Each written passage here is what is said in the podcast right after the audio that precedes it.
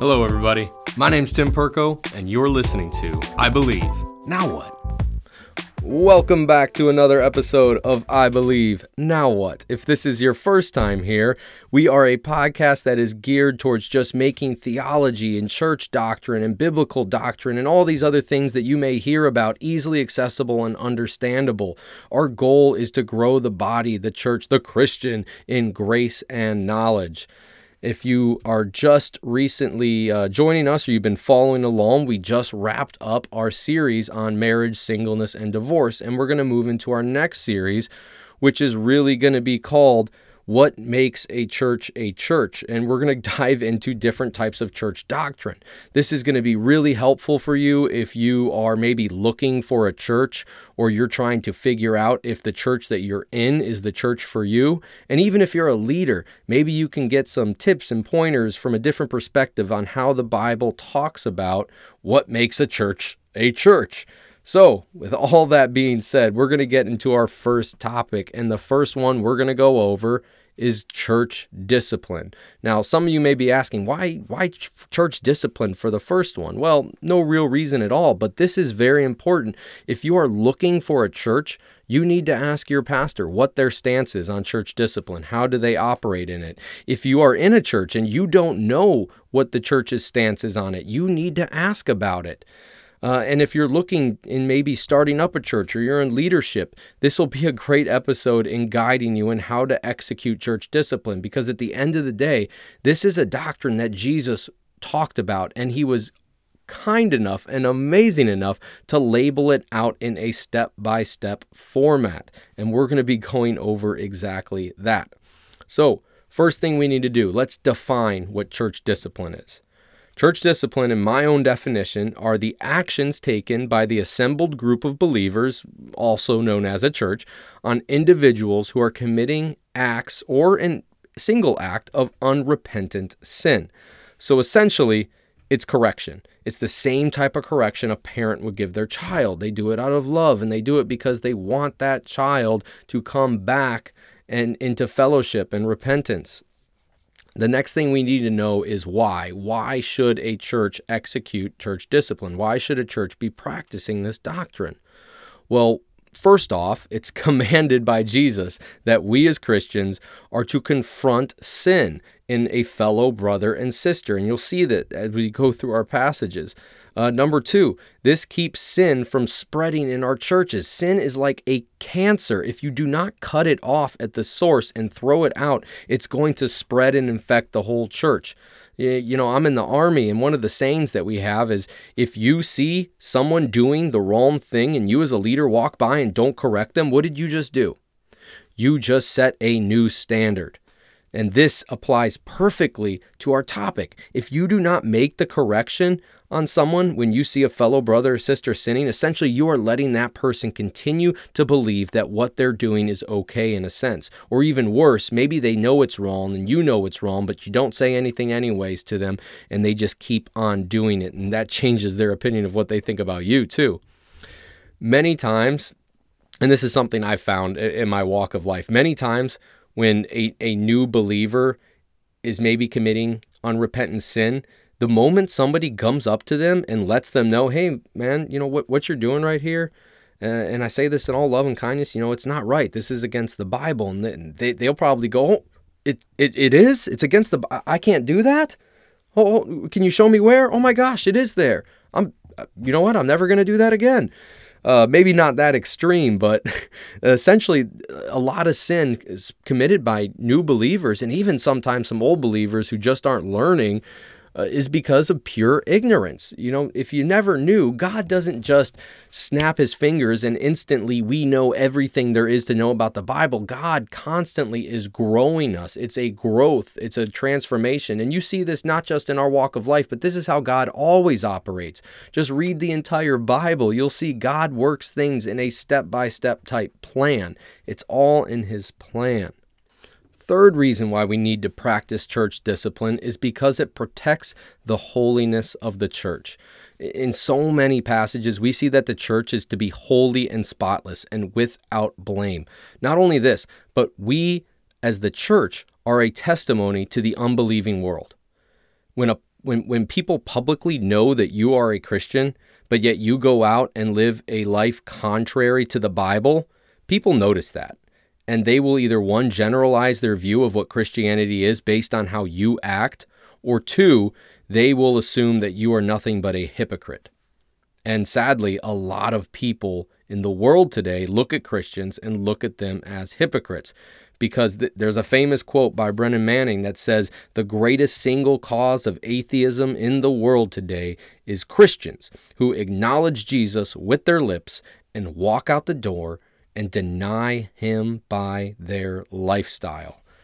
That quote is so true. So many people get turned off of Christianity because they see people who are so called pr- professing Christians being complete and utter hypocrites, walking in a different lifestyle than the religion that they claim to follow. This quote that we just read, that, that quote rings of Titus chapter 1 verse 16 where it says they profess to know God but by their deeds deny him. See this was even happening in apostle Paul's time and it's still going on today and it does not do justice to protecting the purity of the church when their local community, and you say you're in a church in a local community, and that church is running rampant with specific sins, peop- that word will get out and people will know. And if actions aren't taken on those sins, especially if they're in leadership, uh, people will assume that you are nothing but a giant hypocritical church. Now, with all that said, I want to keep this in mind throughout the entire message. The number one goal of church discipline is to bring this person committing the sin back into repentance, back into fellowship.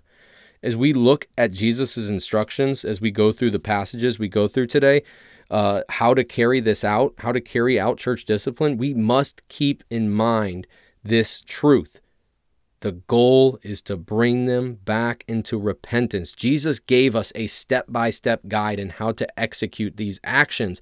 But with each step, bringing that person back into fellowship is the number one goal. You want to make them see their sin and they repent of it. And that's something the Holy Spirit will convict in them, but you have to act out with your words and point that out to them. The reason why this topic is so important today, more so honestly, in my opinion, than ever seen before, is because we have an explosion of progressive and liberal churches that do not practice church discipline with their members and with their leaders. I, what, what are progressive and liberal churches, if you don't know? Those are pretty much churches who view the Word of God, the Bible, it's not really authoritative. You know, it's it, you, you can talk about it if you want, but it's not really the final word. Very feelings based churches are, are typically liberal and progressive churches. They twist scripture around and sometimes don't even read it. They're like, oh well, that's kind of subjective. No, that's that's that's what those churches do. These are also the type of churches that will not execute church discipline. They will let sin continue on, saying words like, oh, well, who am I to judge? And judge not lest you be judged, taking verses out of context. These are the people that will let sin run rampant in their church, like we talked about, and spread like a cancer. I, I was in one church one time and like I said I'm in the military so I move around a lot. I'm always checking out different churches and in fact we had to leave this church because of this. There divorce was such a sin in this church. It was going on like crazy and it was never addressed. And at least publicly, it was definitely never addressed.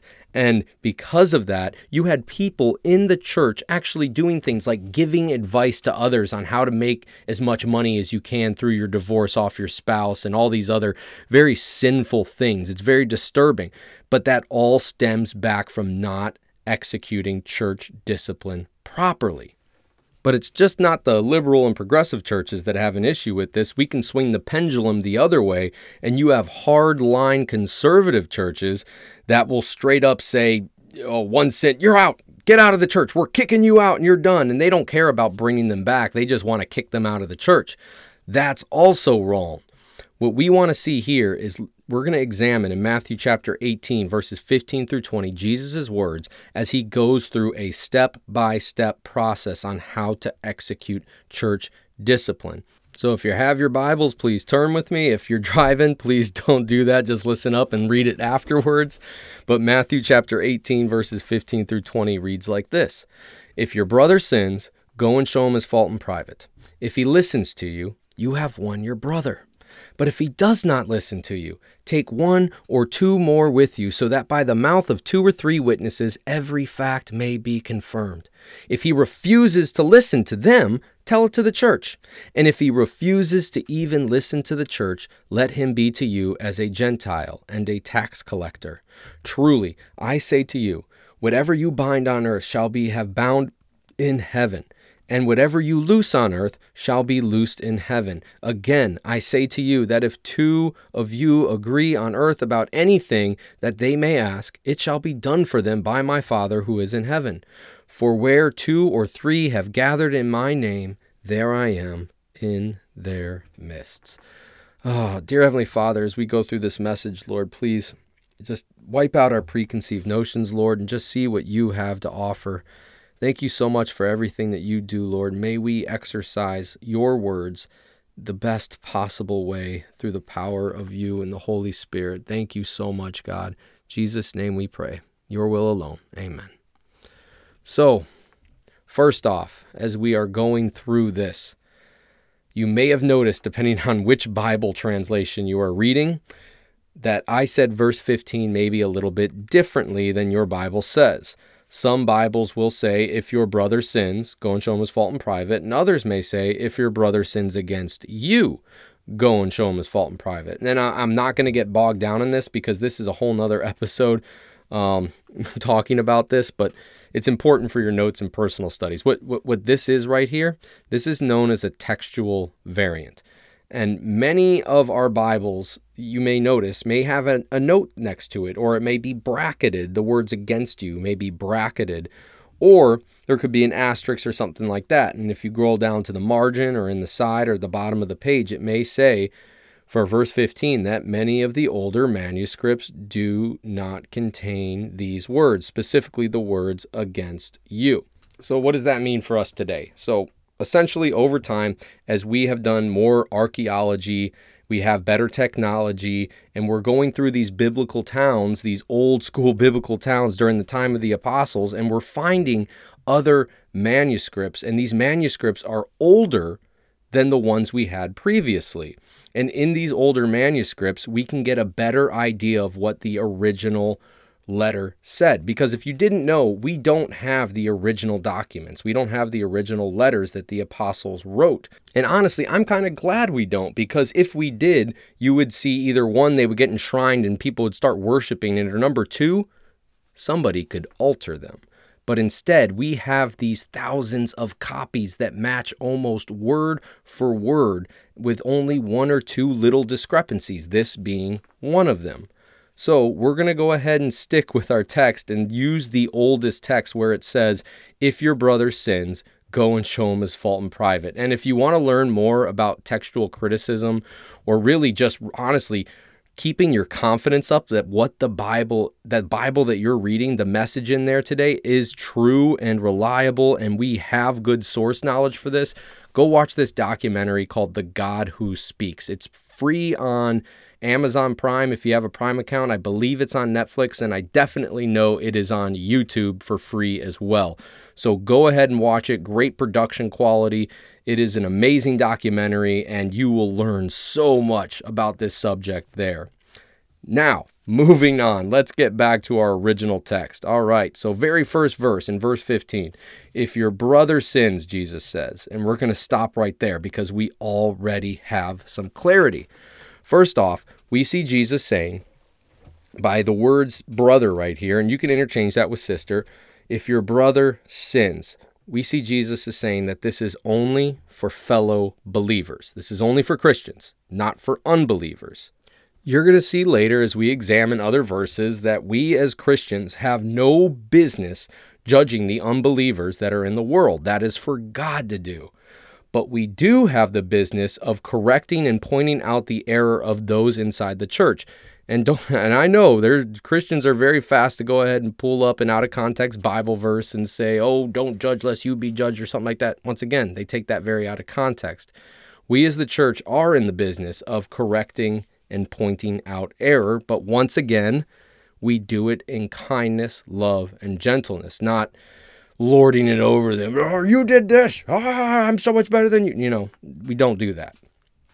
I honestly believe this is exactly why Jesus, in just the passage above, talked about the whole 99 sheep. If you never read that, it's the, the the the the one sheep that runs away and goes away and then the shepherd goes out and grabs that sheep and brings him back to the rest of the flock and he rejoices over the one sheep because he got it back that is the light we need to read this passage in. We need to have that goal of bringing that person back to repentance through church discipline, not to point fingers and, and act all holier than thou.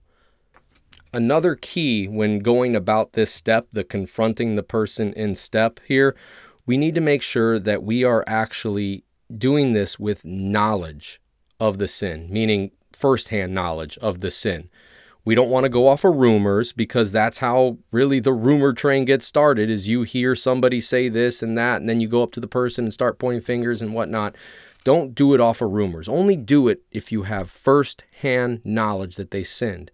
Now, maybe you are close to this person who's offend the offender, who's committing this sin, and you hear rumors about them spreading around.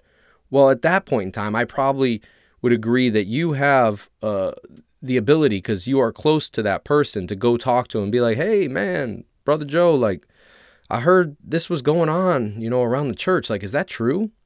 And, and maybe talk to him and approach him that way. But once again, it, it, good rule of thumb approach them only if you have knowledge of the sin, like first hand knowledge of that sin. Don't want to be in the rumor business. Now, if we continue on in verse 15, it says, If your brother sins, go and show him his fault in private. And now here is another key lesson right here. Step two almost. We do it in private. We don't tell everyone in the church. We don't blast it all over Facebook. We don't go, hey man, did you hear what uh, Brother Joe was doing? Yeah, you know. No. You tell them in private. You get alone with that person. You go to them. Go and show him. You don't wait for them to come to you. You go to them and you do it in a private place, in a private setting, and once again, in kindness and gentleness. Now, I know people this this step right here, this cuz this is the first step, the one-on-one Christian confrontation here. People have different personalities and some people truly hate confrontation. I mean, I know myself, I'm not a huge fan of it. But at the end of the day, we have to overcome that fear. If your brother or sister is truly sinning, because the last thing that we want to do is see them suffer and fall, we need to point out that sin to them. I mean, Jesus himself, he is the prime example of this. Just read through the scriptures. He was able to so specifically point out sin uh, in, in people's lives, and he did it in loving ways. He did it in kindness, but he was also stern about it and upfront, and he didn't beat around the bush. Great example. Go read John chapter 4 if you've never read it before. That's the woman in the well where he confronts her about her sin. Perfect example. Now, the last part on verse 15, Jesus says, if, you, if he listens to you, your brother, if he listens to you, you have won your brother.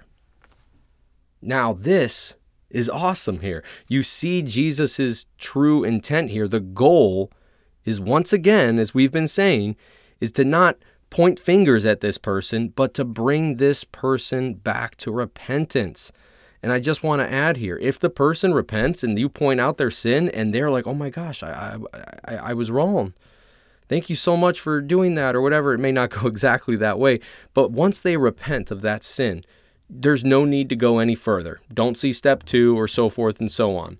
Be there for that person. Let them know that you're there for them, but nobody else really needs to know about it. You don't need to go and spread to the church, hey, I saw brother Jim over there and doing sin, and I confronted him, and he stopped and he admitted it. You know, if he wants to do that, then let him do that. You don't do that. It stops right there. You don't bring it up. You don't hold it over their head. Maybe the sin was bad enough to where you think maybe they need some counseling or something like that, and you say you're going to be there for them. you can recommend something.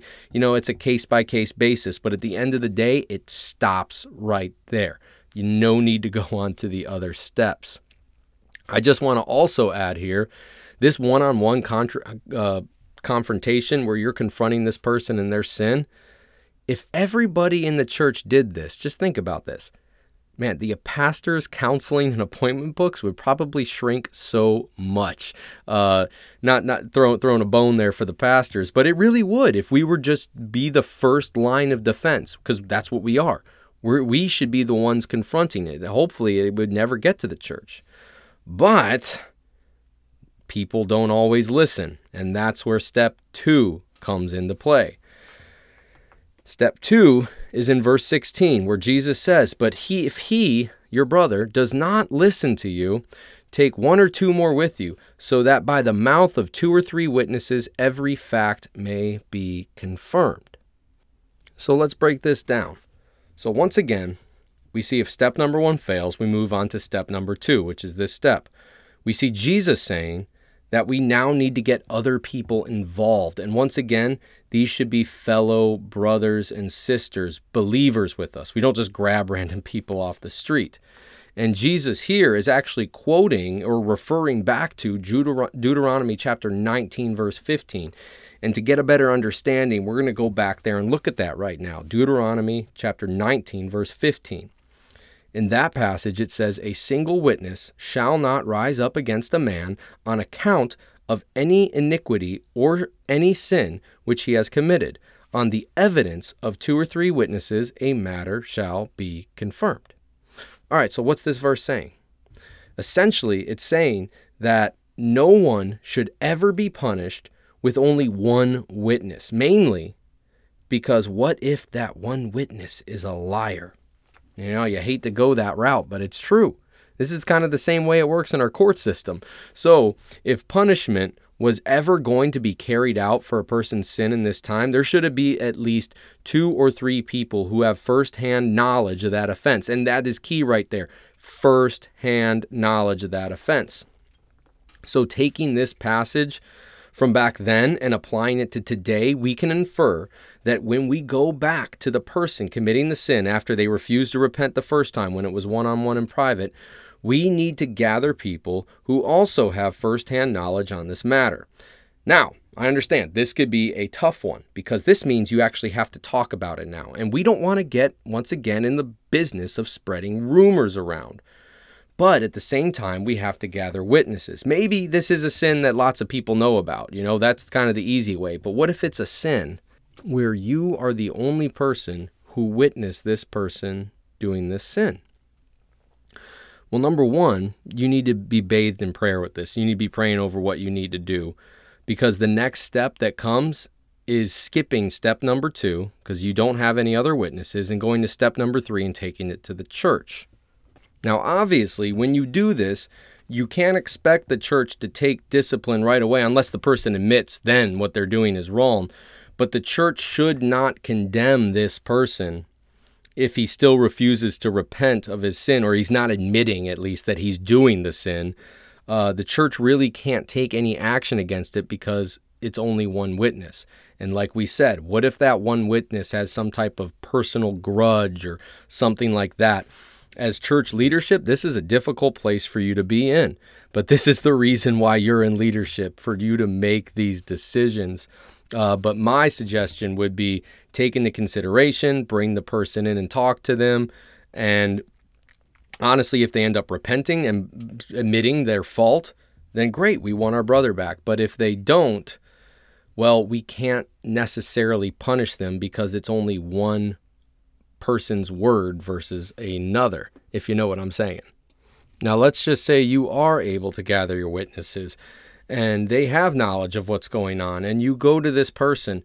You got to be careful because this can really turn into a mob mentality scene where everybody just starts pointing fingers. Instead, we come to them once again, like we've been saying, in love and kindness and gentleness, and trying to, the number one goal, bringing them back into fellowship. If that person repents, once again, we stop it right there. It does not leave that room or those witnesses, and you don't go and brag or talk about it behind people's backs. It stops right there. Obviously, if this is a type of sin that maybe needs further counseling or follow up, we offer that to them. But like I said, it stops there. We are not in the business of spreading rumors. But sadly, if that person does not repent and they do not recognize that what they're doing is wrong, or even worse, they recognize it's wrong but they don't care, we have to move on to step number three, which is found in verse 17. So, verse 17 starts off with If he refuses to listen to them, to the witnesses, tell it to the church. So, how do we go about this today? Well, first off, we don't go and run and tell everybody in the congregation what brother Joe or Billy Bob or whatever, whoever it's going to be. Uh, we don't go and spread it all around and tell them what they're doing. Oh, hey, hey, brother Bob is living with another woman that's not his wife. You know, we don't go do that. it honestly needs to be brought to the church leadership, or as Paul calls it, the church overseers or the elders first. The elders and the pastors are the first ones to know. And really, honestly, they're the only ones to know. And this is for a very specific reason because they're the ones in charge. So, as the pastor or the elder, how do we do this? Well, first off, we need to confront the offender. We need to hear what they have to say. Uh, keeping in line with all of our basic rules here and love, kindness, and gentleness, and with the goal of bringing them back to repentance. If we bring them in and talk to them, if they repent of their ways, the process once again stops there. There's no need to take it any further. Pastor doesn't get on the pulpit and say, oh, brother so and so was running off doing this, but we corrected it. No, just, just end it there. It doesn't need to go any further. This person has repented and they are being brought back into fellowship. Now, if they refuse to repent, this is where things get real difficult, especially for you in church leadership. If the offender is guilty but still refuses to listen to the church, then you got to move on to the final step, step number four. And that is where it says if he refuses to listen, even to the church, let him be as a Gentile and a tax collector to you. In other words, you are to cut off fellowship with this person. You are to kick them out of the church, essentially. And not just the church leadership, but the entire congregation should do this as well. And this is going to be tough for so many people because maybe the offender has many friends in that church. Maybe the offender has has at one point done great things in that church, uh, at least in human standards. But the Bible is clear. We are to cut off fellowship from that person. As Jesus says, let them be as a Gentile or tax collector or an unbeliever, is probably the best way to put it in today's words. Let them be as an unbeliever to you. Now, before you think, oh my gosh, this is so cruel, or I know someone in this life, let me just give you the reasons of why we cut fellowship off from that person and we essentially excommunicate them out of the church. Number one, and there's probably more than this, but these are the, some of the ones that I've found throughout reading the Bible. Number one, the hope is by cutting that person off, the benefits that come from being in fellowship with other believers are now gone. And once again, the goal is hopefully they will repent of their ways, and forgiveness is then to be applied to them and brought back into fellowship. Uh, by cutting them off, if you didn't know, we have blessings from God. We have the protection of the church. You know, not just to mention that the church is always there to help you. If you're in a good church, then they're there to help meet your needs, maybe in tough times but also the spiritual blessings that come from being in a church, the things that God does, the things that we don't see every day, those blessings essentially get cut off. And the hope is through that suffering, really, because there's no other way to put it, through that suffering that that person is about to go through, they repent of their ways and ask for forgiveness. Now, number two, another reason why we need to do this. If you've ever gone through, or if you've gone through those four steps, but the person did not repent any step of the way, they did not show guilt for what they were doing, that gives a very strong indication that that person may not actually even be a Christian. At the end of the day, I know this sounds like a crazy concept in 2021, but church is meant for the believer. It's not for the unbeliever. So many churches today get in these evangelistic moods where their only goal is to save people and then they end up starving their sheep because they're only giving milk messages, not solid meat messages. The, at the end of the day, the church is supposed to be the person, the building, the church building, the leadership there. They're supposed to be growing those Christians in knowledge, kind of like what we try to do here on this podcast. There should be growing the church. And then the people in the congregation are to go out and be the evangelists and bring people in, that kind of stuff. The church was never meant to be the number one evangelistic tool. It was supposed to be the believers inside that church that are the evangelizers. So, having an unbeliever inside your church who is constantly living in unrepentant sin is not something a church should be putting up with for all the reasons that we've been going over. And that gets into reason number three. If you let them stay in the church, that sin, as we keep on saying, will spread like a cancer. And not only that, you as a pastor or an elder in leadership, if you don't stop it there and execute church discipline, you're pretty much giving free license to keep repeating that sin over and over and over again throughout your congregation. Because if you don't punish that person, but then you go to try to punish somebody else, you don't have a leg to stand on because you let that sin go in the past. Now, there's a lot of little nuances, and I understand that go with that, but essentially, the best thing to do is just follow the black and white, follow what the Bible says, and then you won't have to worry about those nuances. Reason number four we have to protect the holiness of the church. We have to protect the holiness of the assembled saints. And we already talked about this in the opening act, where we talked about how if you let sin run rampant in your church, people in the outside world will see that, and then you're thus creating a new standard for the church that is really not a standard at all. And then, reason number five, and this really is all we truly need.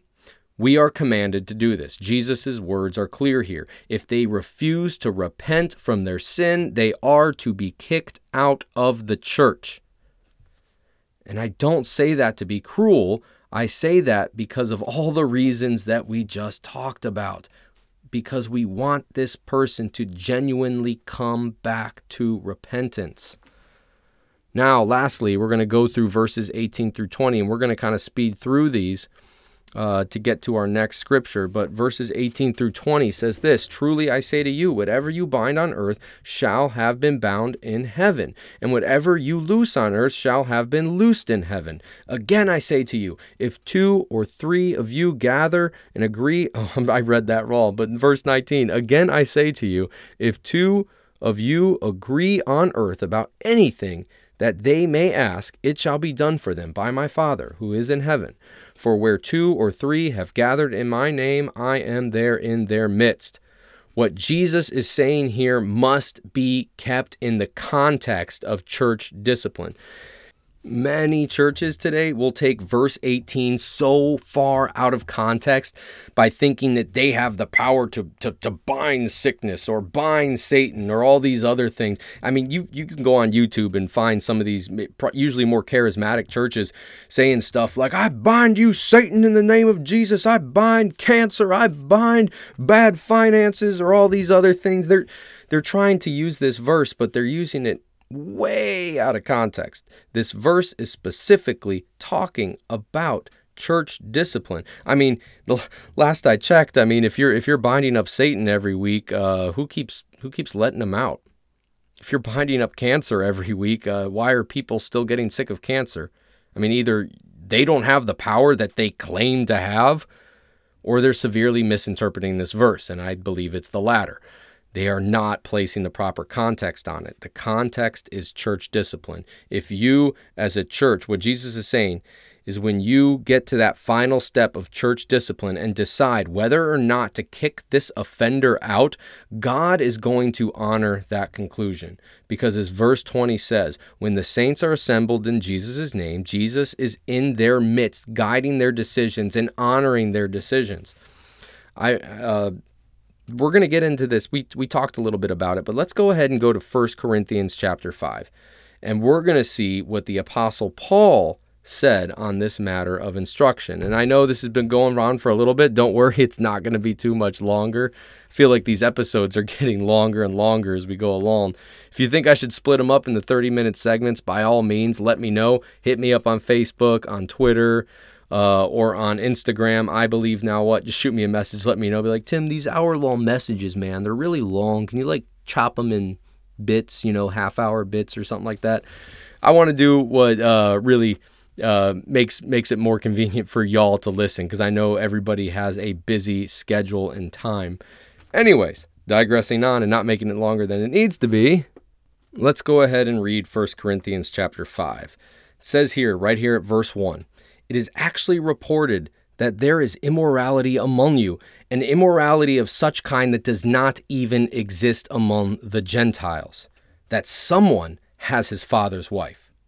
You have become arrogant and have not mourned instead, so that the one who had done this deed would be removed from your midst. Or, in other words, what the situation is going here is there is a person in the Corinthian church who is sleeping with his mother. Some scholars debate whether it was his mother or whether it was his mother in law. Regardless of the details, this is still disgusting and wrong. And like Paul said, this isn't even this is even something that the Gentiles do, but you're allowing this in the church. And then he goes on to correct them, saying, You Aaron, you don't even feel bad about this. You haven't mourned over this. This person needs to be removed from your midst. He needs to be kicked out of the church. But you haven't done this. Picking it back up on verse 3 for I, in my part, though absent in the body, because he's writing this in a letter, though absent in the body, but present in the spirit, have already judged him who has committed this as though I were present. In the name of our Lord Jesus, when you are assembled, and I with you in spirit, with the power of our Lord Jesus, I have decided to deliver such a one to Satan for the destruction of the flesh, so that his spirit may be saved in the day of our Lord Jesus. Wow. This verse, I mean, it, it's scary sounding. Paul is saying that he is pronouncing judgment on this person, which goes ahead and, as I talked about before, this kind of shuts up the people who say, "Oh, you can't judge me," you know, that that is a fellow Christian. No, I mean, Apostle Paul right here is judging somebody inside the church. Um, once again, he's not judging of whether or not the person is saved or not, but what he is judging are the actions that this person is committing. We have every biblical right to do that as a church for other believers. Once again, not the unbelieving world, but believers. And then in verse 4, uh, he continues on, or actually, verse 5, sorry, he says he's going to deliver him to Satan for the destruction of the flesh so that his spirit may be saved in the day of the Lord. What does that mean? Delivering to Satan? So essentially, what Apostle Paul is doing here is he is saying that this person, we are kicking him out of the church. And this is just like we talked about earlier. He's kicking him out of the church, removing him from the spiritual blessings and the protection and everything that goes along with being part of the church and Satan is going to be able to have his way with him. God is going to allow Satan to mess with this person. And you see the reason why, so that his spirit may be saved in the day of our Lord Jesus Christ. Either two things are going to happen. Number one, this person is a genuine believer, and Satan is going to mess with him, just like he messed with Job and all these other things. And the intent is that he realizes the ramifications of what he did and he comes back into repentance. Or number two, he's a Christian and he still is refusing to repent. He's so twisted and lost in his own sick, sinful doctrine that God could possibly take this person from this earth early because he is of no spiritual good here. I mean, read the words for the destruction of his flesh. Now, this gets debated sometimes. Destruction of his flesh. Was this a uh, a, literal term of him dying, or is this more of a spiritual type thing? Regardless of the situation, the point of the matter is, is when you have been kicked out of the church, Satan now has free reign over you, and God is allowing that to happen. And as Apostle Paul said, and we keep pointing out, the purpose is so that his spirit may be saved in the day of our Lord Jesus Christ. That this person comes to repentance and they recognize what they're doing is wrong. And then Apostle Paul in verse 6 starts chewing out the Corinthian church on how they've handled this matter. He said, Your boasting is not good. Do you not know that a little leaven leavens the whole lump of dough? Clean out the old leaven so that you may be a new lump, just as you were in fact, just as you are in fact unleavened. So what, what what Paul is saying here is a little leaven leavens out the whole lump of dough. What is he talking about? He's saying what I was saying in the beginning here that sin is like a cancer. And if you don't stop it where it's at, it's going to spread all over the place. If you let a little leaven inside that lump, inside that lump, leaven was something they put in bread to go ahead and help make it rise up. If you put a little, little, little leaven inside that bread, the whole lump of dough is affected by that leaven. You need to remove the leaven, become a new lump again. That's what Paul is saying. You need to remove this unrepentant sinner out of your church because he is ruining your church. And he continues on in verse 7. He says, For Christ our Passover also has been sacrificed. Verse 8, Therefore let us celebrate the feast, not with old leaven or with the leaven of malice and wickedness, but with the unleavened bread of sincerity and truth. Verse 9, he continues to chew into them. I wrote you in my letter not to associate with immoral people.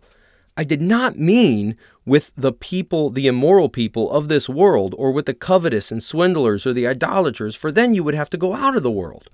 So, what he's saying here in verses 9 through 10 is he's like, I told you guys, stop associating with immoral people. But when I said that, I wasn't talking about the people of the world, the unbelievers, because if you stopped associating with unbelievers, how else are you going to spread the gospel? You're going to have to leave this world and go to heaven uh, if you stop doing that. You need to continue spreading the gospel. So, yes, associate with them. We see Jesus doing that so many times. And Jesus did it without compromising his values. He went to the tax collectors and he ate dinner with them. Now, this is not saying it's okay for you to go, well, I'm going to go evangelize at the strip club tonight. Yes, I'm going to do it. No, you're not going to throw yourself into temptation's way like that. But essentially, look at your everyday lives, the people you work with, all these different things. These this is the world that you're in right now. You're in that sinful world. This is your time to evangelate them. Evangelate, evangelize them and bring them into Christianity. But verse 11 gets to the real meaning, what Apostle Paul said when he said, associate with it, or don't associate with immoral people. Verse 11 says, But actually, I wrote you not to associate, and this is huge here. This goes back to what I talked about before with you need to stop hanging out with that person kicked out of the church. Verse 11, but actually I wrote you not to associate with any so called brother if he is an immoral person or covetous or an idolater, a reviler, or drunkard, or a swindler, not even to eat with such a one. So, what Apostle Paul is saying once again, reaffirming what Jesus said you treat them as an outsider or a tax collector, a Gentile when you kick them out of the church. You no longer associate with them. Even Apostle Paul adds on, don't even eat with them.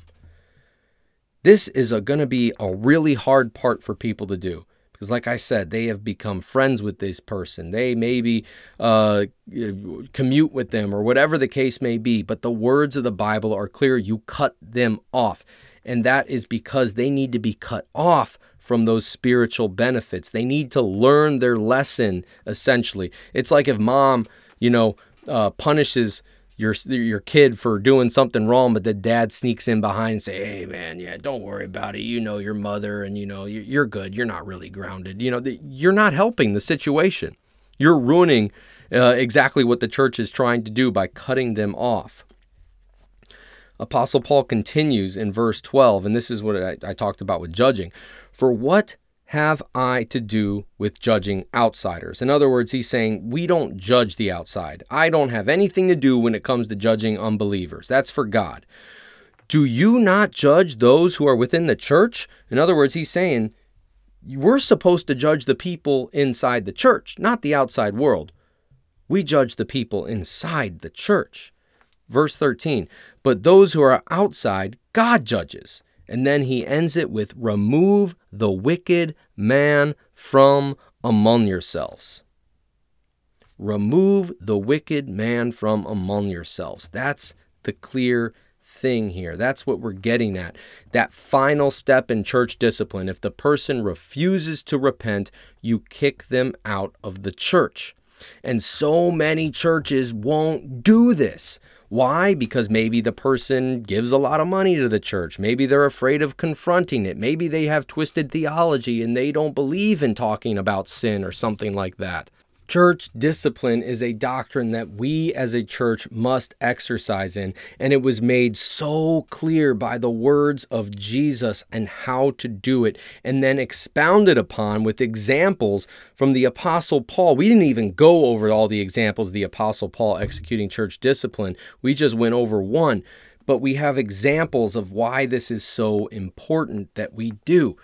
So, my hope and prayer, as I said in the beginning, through this episode, is that we as a church can grow from this. Because if we start executing church discipline properly, then we can shut up all those people who are calling Christians hypocrites. We can shut up the people who are constantly pointing at the church and saying, Look at what they did. Look at what that church did. I mean, all you got to do these days is turn on the news or go to YouTube and see churches writhing with scandal and all these other horrible things that give Christianity a bad name. Start exercising in this doctrine, and you will see that go away. All right. Well, this is gonna. This was a long episode, and like I said in the middle, if you think this is something that should get split up into two different segments, if you don't like these hour-long-ish episodes, because I don't really have a timer, or set a time limit, and you'd rather see something shorter, go ahead, hit me up, let me know, and I can definitely accommodate that. Let's go ahead and close out in prayer. Dear Heavenly Father, we come to you today, Lord. I pray that we we gained an understanding in your word today, Lord, through through through the the words of your son, through the words of your servants like Apostle Paul, Lord, and we just understand why you want us to execute church discipline, Lord, and really just protect the purity of the church that you are creating, God. Thank you so much, and I pray that we could just learn and grow from this as a church. Thank you so much for everything that you do. In Jesus' name we pray. Amen. All right, guys, appreciate it. Next time we will be coming back with an episode on, uh, I haven't really titled it yet, but kind of like the characteristics of a pastor. So look forward to that as we continue on in this mini series. Y'all have a great one, and I hope you have a good week. And don't forget, pray for Southeast Louisiana after this hurricane smashed into them. They need it. This is Tim signing out.